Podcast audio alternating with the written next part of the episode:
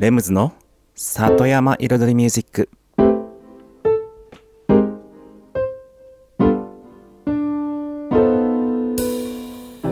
緑と川自然に囲まれたここ大悟。人口約1万5千人のこの小さな町に音楽とちょっとしたエッセンスで彩りを添えるミュージックエンドライフスタイルプログラム。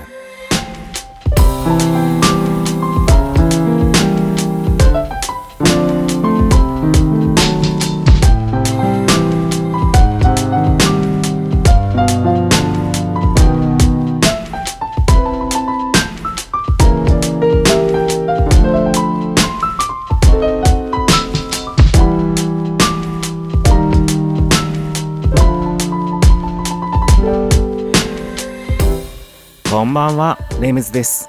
茨城県の北の端大子町のサクカフェから発信するこの番組。レムズの里山彩りミュージック。サクカフェプロデューサーの私レムズがお送りしています。今夜もコーヒーやお酒を片手に約1時間のんびりとお付き合いくださいませ。4月に入りました。ね。うん。新しい生活が始まる方も。うん。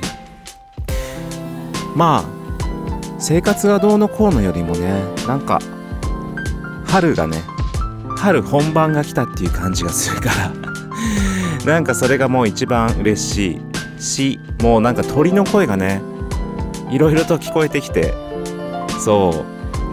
うちのお店でも話してたんですけどいや鳥の声がね賑やかになってくると幸せを感じるよねって。本当に。そういうちょっとねおじいちゃんみたいなことをねはい言ったりしましてましたけども。うん。でも本当にピヨピヨピヨピヨピヨピヨじゃないか。ピヨピヨじゃないか。気に留まってる鳥はね。はいそんな感じでいろいろ聞こえてきて。そして緑も増えてきて。庭のねうん緑も増えてきて。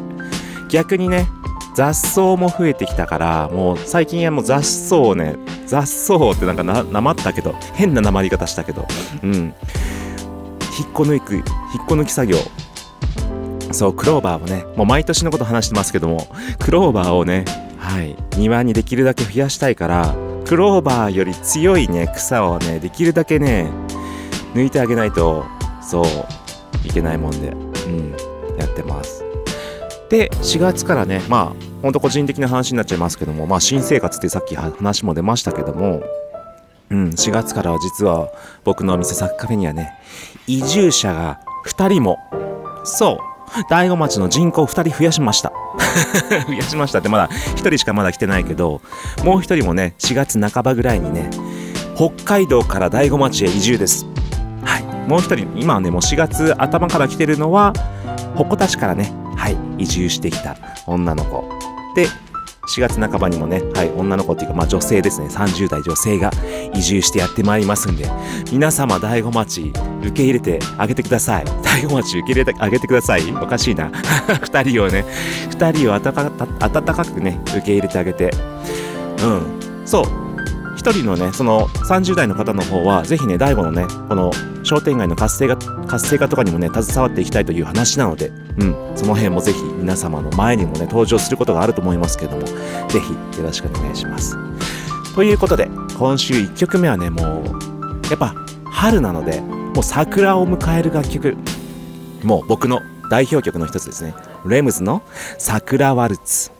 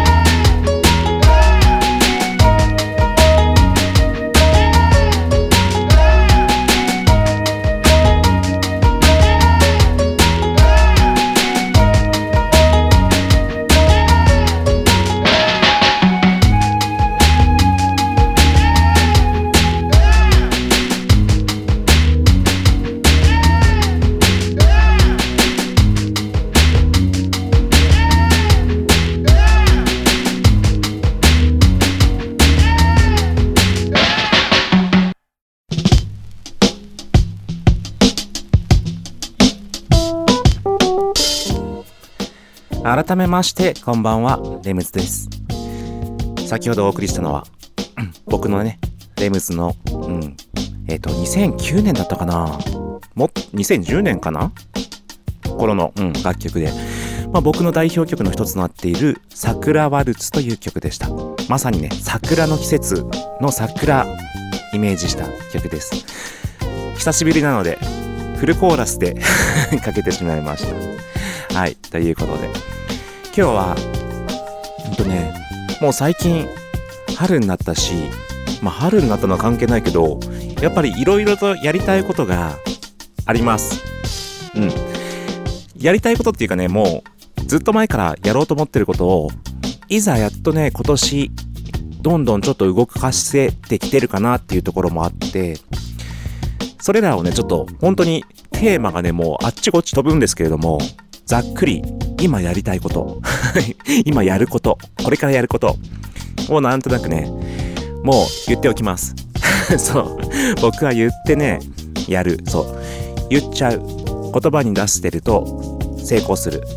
まあ、言葉に出してると実現できる。うん、そんな感じの思いが考えというか、うん、スタンスがあるので、まずは、現在ね、補助金の申請をしているパン屋さん、そう、空き家をリノベーションしたベーカリーカフェをね、後ろ山に作ります。これは、もう、うまくいけば今年。ちょっと伸びちゃったら来年になっちゃうかな。うん、ぐらいのオープン目指して、そう。本当に空き家、古い空き家それを素敵なお店に変えちゃうそして本当にサクカフェのすぐ近くだから本当になんだろう。歩いてすぐ道路に出ることなく行けるんですよ。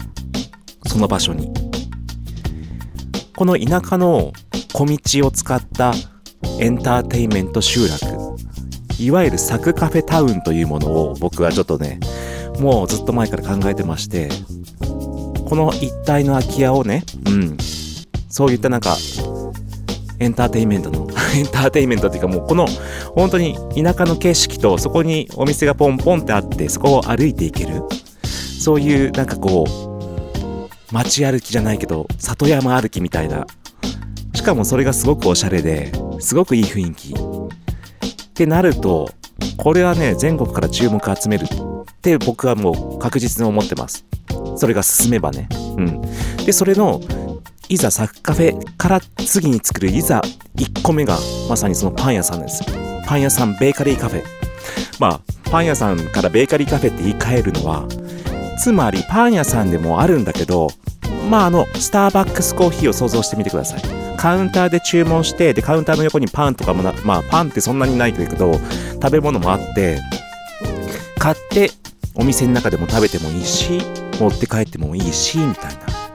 そう、バーカウンターがあって、エスプレッソ入れて、パンが並んでて、買って、あとサンドイッチとかもね、サンドイッチとかをね、ちょっとお食事パンもあって、うん、そういったもの、うん、食べてもいいし、店内食べて、で、里山の景色眺めて、持って帰ってもいいし、ピクニック行ってもいいし、みたいな。とりあえず一曲挟みましょう。僕たちの仲間のビートメーカー、ハジーの曲、モーニングカフェ。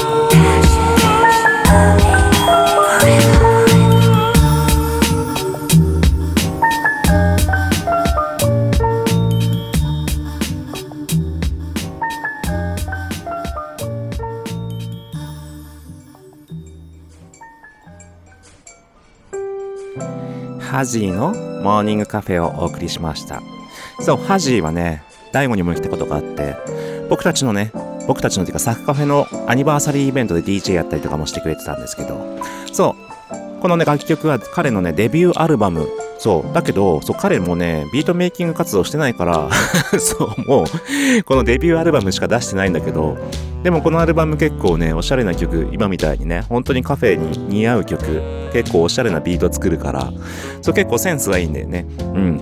そう、でも、今は活動してない。世界、世界旅行したり、コーヒーでね、どっかにコーヒー屋さん作るとか言ってたかな、それこそ。うん。そんな男、自由人です。僕よりね、何個か下なんですけどね。はい、そんな彼です。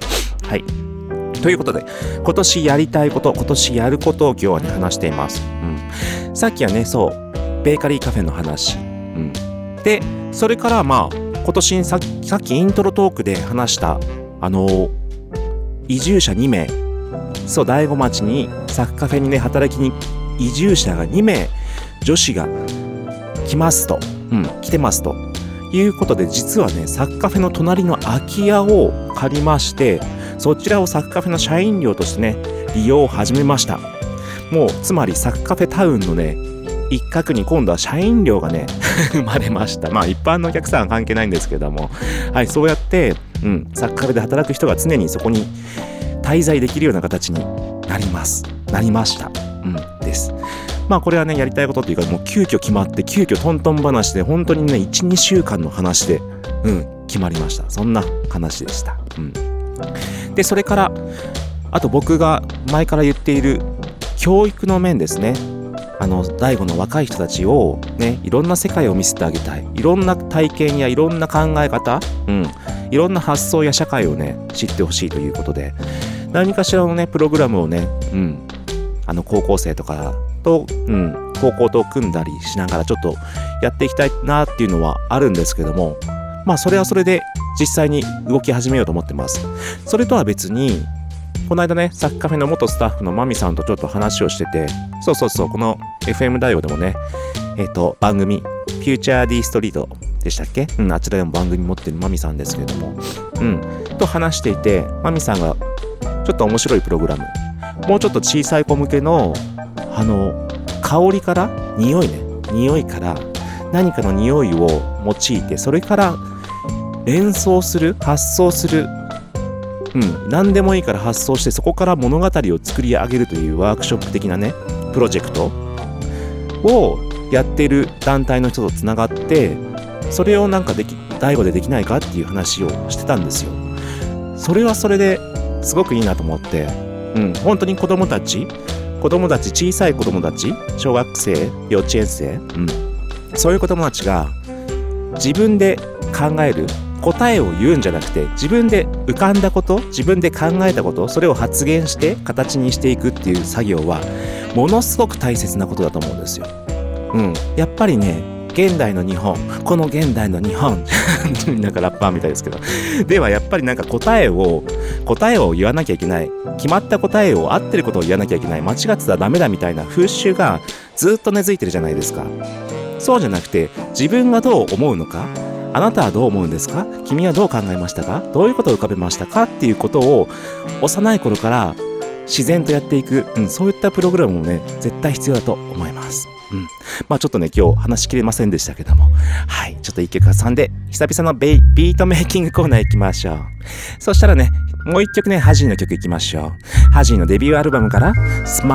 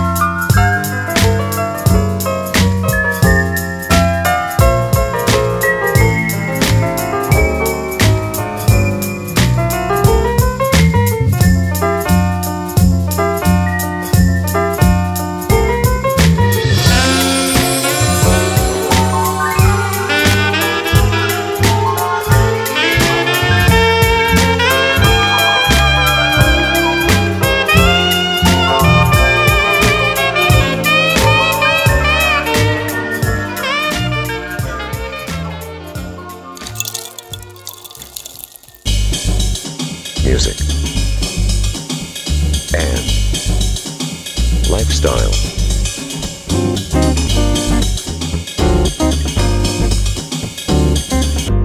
Satayama Iridori Music by Limbs.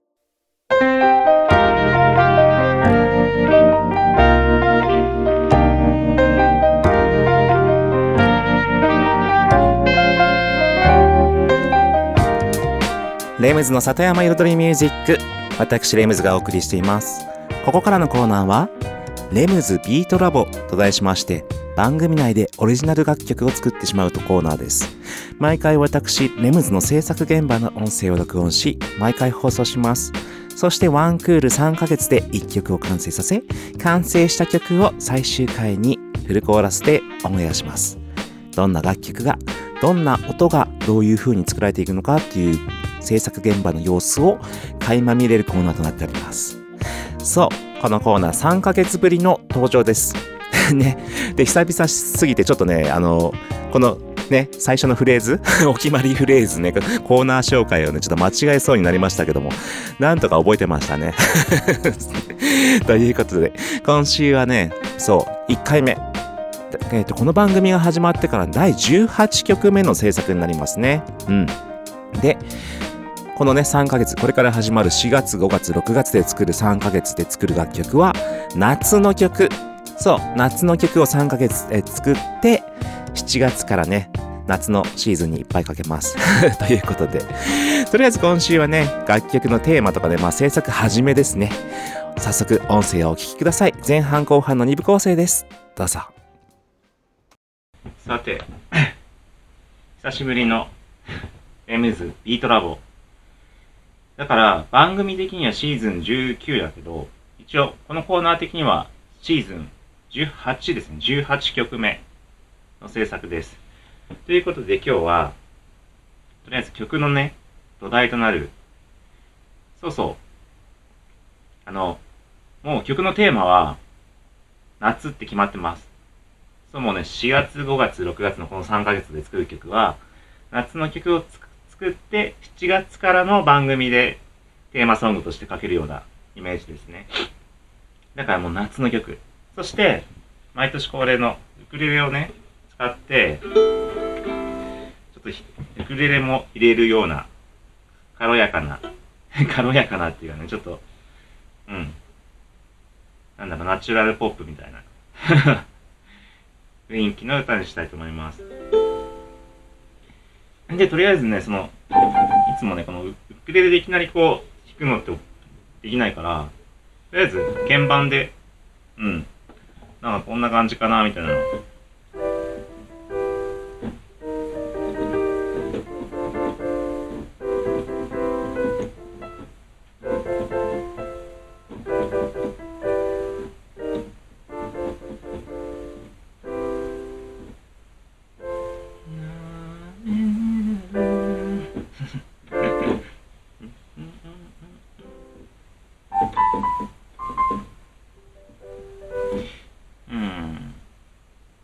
最近結構似たようなコード使ってるからなんか、なんかちょっと変えたいっすね。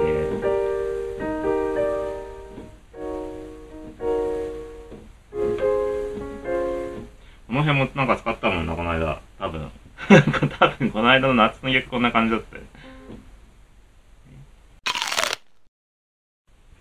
今ね、ちょっと、こう鍵盤で弾いてるとなんかいつもと同じようになっちゃうから、なんかちょっと試しに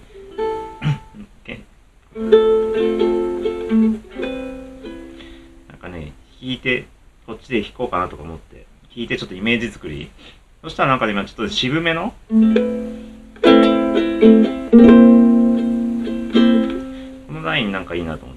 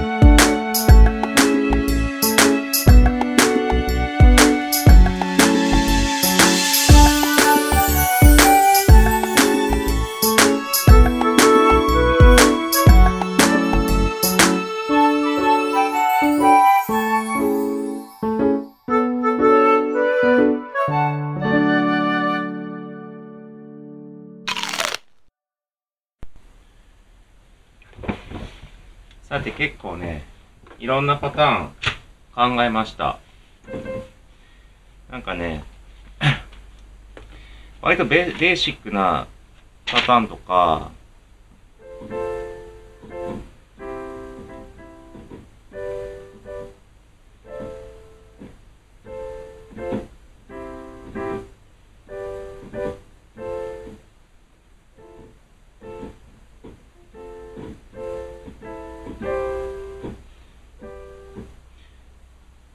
かりづらかった、分かりづらかった。音ちっちゃい。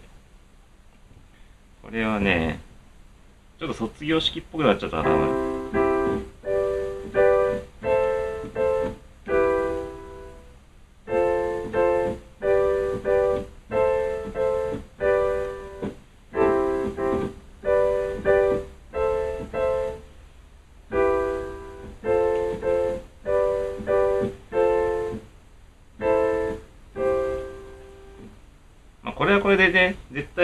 ベタないい曲ができるんだろうけど、ちょっと卒業式系な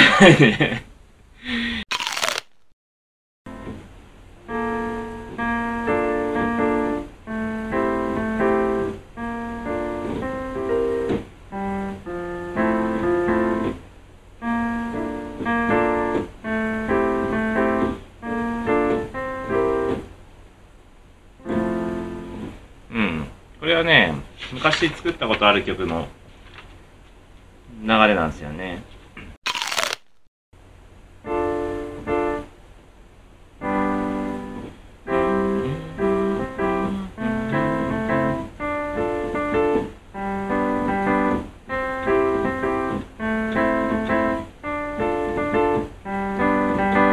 これがいいかなって思ってる。うん。で、今のね、もうこれ全部、さっき弾いたやつ、ウクレレバージョンも作ってて、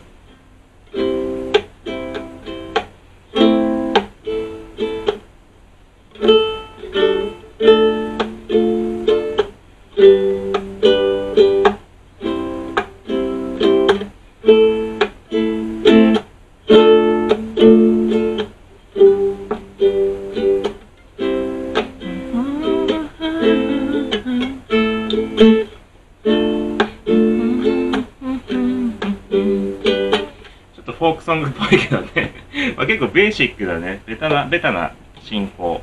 でも夏感は出るよね。ちょっとこの辺ちょっと頭考えながら進めていこうかなと思います。はい、ということで今週の音声をお聞きいただきました。この BGM も懐かしいですね。このビートメイキングコーナーのね、はい、お決まりのパターンですけれども。はい、そうですね。ということで、まあ、出だしですね。出だし、とりあえず夏の曲のベースとなるね、はい、土台作りです。コード進行作りですかね。うん、な感じで。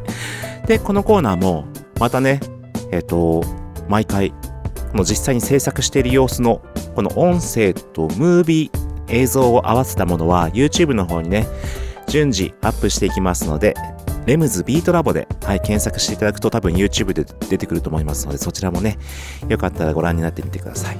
ただね、今回の、今ね、ちょっとね、簡易的にね、あの、撮れる、撮りやすいね、カメラをね、あの、用意したんですけど、ちょっとこれ音悪かったですね、音。うん。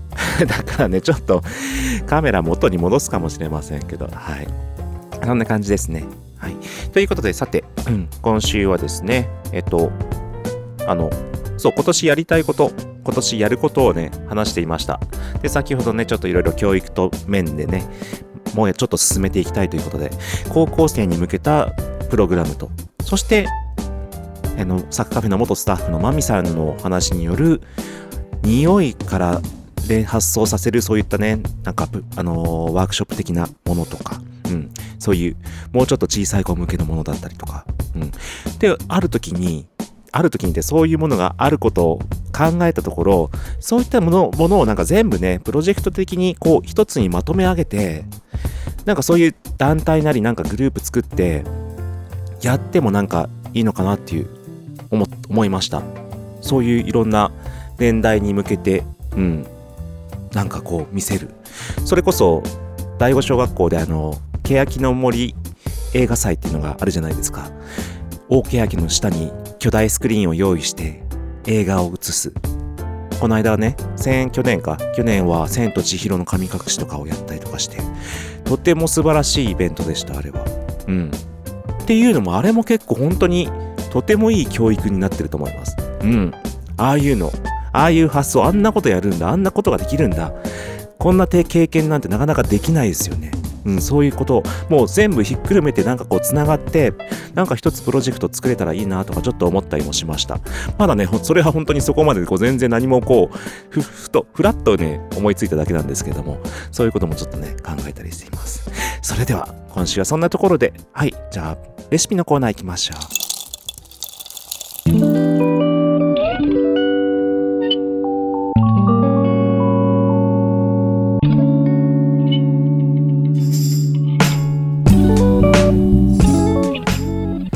レムズの里山彩りミュージック私レムズがお送りしています。ここからのコーナーは野菜ソムリエレムズのサクカフェレシピと題しまして野菜ソムリエの資格を持つ私レムズが普段自分のお店サクカフェで実際にお客様に提供している料理のレシピを一品一品紹介するコーナーでございますそして今週紹介するのはですね今の季節、うん、まだまだあります奥久慈りんごを使って、さらに今の季節結構出てます。ケール、うん、を使ったね、サラダですね。そう。ケールってね、結構どうやって食べんの？みたいなね。うん。あの、食べたことない方はね、どうやって食べたらいいんだろうって思ったりもしますけれども、もちろんサラダでもいいんですよ。サラダ。サラダっていうかその生でもね。うん。まあ、実際生のサラダですけど、今日は そうですね、サラダですね。でもこんな食べ方もありますよっていうのを紹介します。それでは意識しましょうそれでは作り方に入りたいと思います奥久慈りんごとケールのサラダ。はい。まずはですね用意するもの。奥久慈りんご。そしてケール。で玉ねぎ。あとね普通に大根とかうん人参とかお好みのちょっと一緒に合わせた野菜入れてもいいです。あのね、ヤーコンとかもいいですし、で、何でもいいですよ、入れても。うん。まずはですね、えっと、ああとはその 調味料、調味料、塩コショウ、プラス砂糖、お酢、ブラックペッパー、そしてマヨネーズ。うん。結構このね、マヨネーズのベースはいつものね、コールスローのベースと同じ形になります。それを奥久慈りんごとケールで作っていくみたいな形になります。まずは、えっと、ケールとその他野菜オニオンオニオンスライスと、まあ、オニオンはスライスでもざく切りでも大丈夫ですけども、うん、あと、まあ、それこそ他の野菜入れるなら人参とかも大根とかもちょっと薄めにね切ってまあ人参は千切りでもいいし大根はいちょう切りでもいいしいちょう切りのスライスとかね、うん、そしてボウルに入れてまずその重量の1%の塩と砂糖をまぶします。つまり 100g の具材だったらその1%の 1g1g うんぐらいかな。でそれを塩もみというかね、うん、塩砂糖もみします、うん、そしてまあちょっと置いとくと水分出てくるんで絞ります。そしてまたボウルに戻します、うん、でそこにお口りんごお口りんごはねそのまま入れちゃいます。うん。りんごの甘みとかね果汁が合わさるといい感じの甘みになるんですよね。りんごの甘み。うん。そうりんごの甘みがちょうどいいサラダの甘みになるから香りと甘みになるから、ね、結構ね好きなんですよ僕。でケールもねケールもざく切り。ざく切りだけど大きい大きいと食べにくいから細かめに切った方がいいですよ。で茎の部分はもったいない。捨てるのもったいないから薄くスライスしましょう。うん。あそうそう。それもね一緒に 野菜と一緒に塩もみね。うん。してで調味料ねマヨネーズ 50g に対してお酢 15g そして砂糖 3g でブラックペッパーパラパラパラと入れてあとは和えるだけ。以上です。うん。でお好みでハーブ入れてもいい。イタリアンパセリとかチャービルとか今の季節出てきてるからとルッコラとかもねいいですよね香りが。うん。まあその辺ねお好きな方はどんどん入れたらね香り豊かなねオクジリンゴとケールのサラダの出来上がりです。以上サッカフェレシピでした。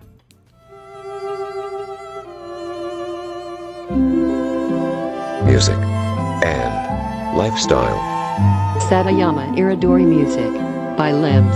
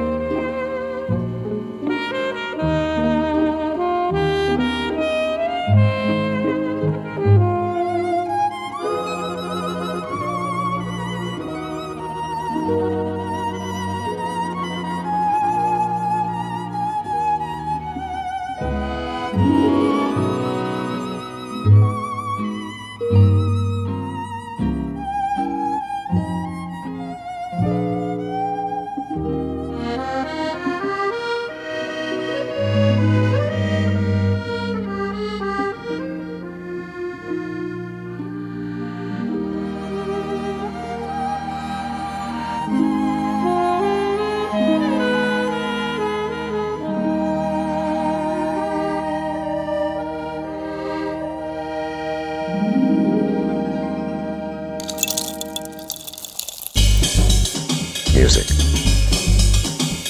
and lifestyle.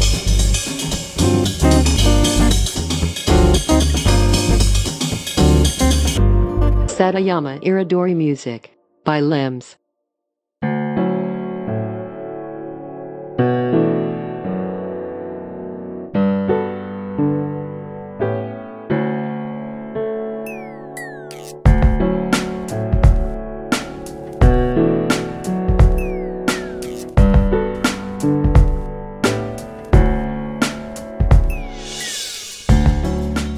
レムズの里山彩りミュージック。ここからのコーナーは「レムズの世界と音」と題しまして毎回私レムズの作品の中から1曲。もしくは私レムズが影響を受けた曲や大好きな曲などなどを毎週ね関連のある楽曲をしりとり形式でお送りしています。そして今週はですね先週紹介した「円」というね僕のラップの曲に続きまして今週はその僕がラップの影響を受けたアーティスト、ディーザ・ミロクの楽曲を紹介したいと思います。そう、ディーザ・ミロクはね、えっと、まあ、僕の友達で、まあ、前にもね、このコーナーで紹介したんですけども、今週は改めてその、うん、しりとり形式でその関連のある楽曲を紹介しているので、僕のラップの影響を受けた、もう、まさにもう、もうディーザ・ミロクうん、ディーザミロクっていうか、まあ、ミロクくんって言ってるんですけど、まあ、友達なので、うん。ミロクくんのもうラップを見て、それがかっこよすぎて、俺自分もやりたくなって、それでもう、ミロクくんのおかげで僕ややってたみたいなもんですから、うん。そう、そんな感じで本当に完全に影響を受けまくった アーティスト、はい。ディーザミロクの楽曲。そしてまあ、その中からね、何曲かかっこいいのがね、いっぱいあるんですけども、その昔もらったデモ MD、そう。デモ MD の1曲目に入ってる楽曲。ライブとかではやってたんだけど、タイトル僕知らない。そう。MD にもタイトル書いてないから、そう、実際タイトル何って聞いたわけでもないから、もう、そう、いつもみんなもう、まあ、定番の楽曲でもあるし、そう。いろいろ、うん、なんだろう。そう、これは、これぞこれぞ、まあ、ミロクくんの一つのパフォーマンス。うん、そんな感じで、とりあえずね、うん、なんだろう。かっこいい。これライブで見たらやばいんですよ。そう楽曲は楽曲でまあまあねかっこいいんだけどそのラップの仕方とか言葉選びとかそのね。それがねライブで見たらめっちゃかっこいい。本当にこれの数倍かっこいい。しかもいろんな曲を次々やるからうん。本当にやられます。そんなディーザミロクくん。うん。僕がマジで影響を受けた。僕のためなんですよ。ための友達。そう昔昔の何週間か前にねブラックジャック21って2001年に21歳の仲間で始めたイベントみたいな話もしましたけどその一緒にイベントやってたメンバーです。はい。ということで、うん、それでは今週の一曲いきましょう。D ザミロックでタイトルはノータイトルでいきましょう。どうぞお聴きください。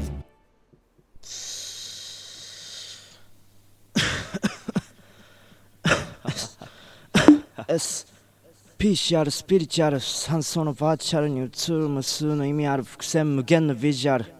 それはまるで自然の脅威の表に猛威振るう行為を声と音のみで行使する空想科学的ゲリラ。センス万別伝え使い分けるそのステミナステージは影を通す表現の手品交差するエリア。飛抜けてクレイジーなイメージが浮かぶ頃に目開く目がテイクミロクスラメシア。手返し中へと戦う全 MC 飛び乗れ表その4次元の引き出し。その音言葉空間に瞬間に静かにいくつかに分かれていく不定と紙月太陽星空。今にも手の届きそうな生命の源。源はもっともっと奥底生きるその意味はならば重ねてきたあの日々は日々割れたグラスの向こう側に映るその意味が分かってたまるかそこいらのボンボクらプロデューサーに。お前らが俺たちをどれだけ売り物に落とそうとしようが地上からは遠く離れたこのステージ上から深いとこ。そんなもんは俺が全て吹き飛ばしてやるよ。俺はとあに色あせない言葉こそが理想だ。思想はいろんな一面持つが実は貧相だ。真相は時に俺に温かく時に俺に非常だ。俺が俺でいられなけりゃ俺が俺に渡してやるその引導をな。いいだろう然とした出口のない楽園都市は煙と灰にまみれたまま曲の中で音のない虚しいカーニバル鳴らされて人は空になる。薄っぺらな体だけど中からは破れずにまた負けと気づかずに生きることもできるけど気づこうとしないのは失望の未来とか時代とか言い逃れとかで片付かない闇の本質に何かがある。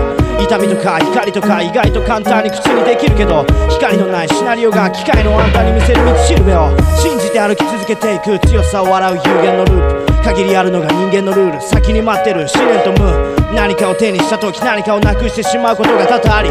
頭にはたまに温かいものが浮かべばそれでいいと思う。今にも夢の間に間にも似た神々の歌伝わる繋がる数々の宇宙が円でなく球体。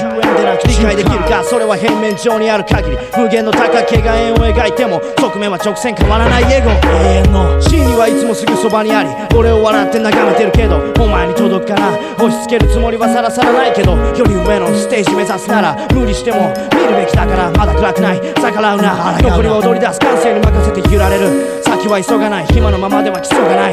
今の流れは尋常じゃない。近くには来てるがヒントがない。届かない。伝わらない。日常だと思ってくれよ。今じゃ興奮のレートはお前が思ってる以上にバカ高い。分かってる。お前はバカじゃない。お前を縛るもろさえ日常は。慣れに侵されて感情は奥に行きそうだ。なぜそんなところでまだ薄く待ってる？存在な存在感なんてすでに薄くなってる。待ってる。その意外性とブラの化けの皮の関係性。が誤解を生んだならばそれは訂正するよ。信じてるだけだ。その日は来ると無垢の意外性が芸術を生むと。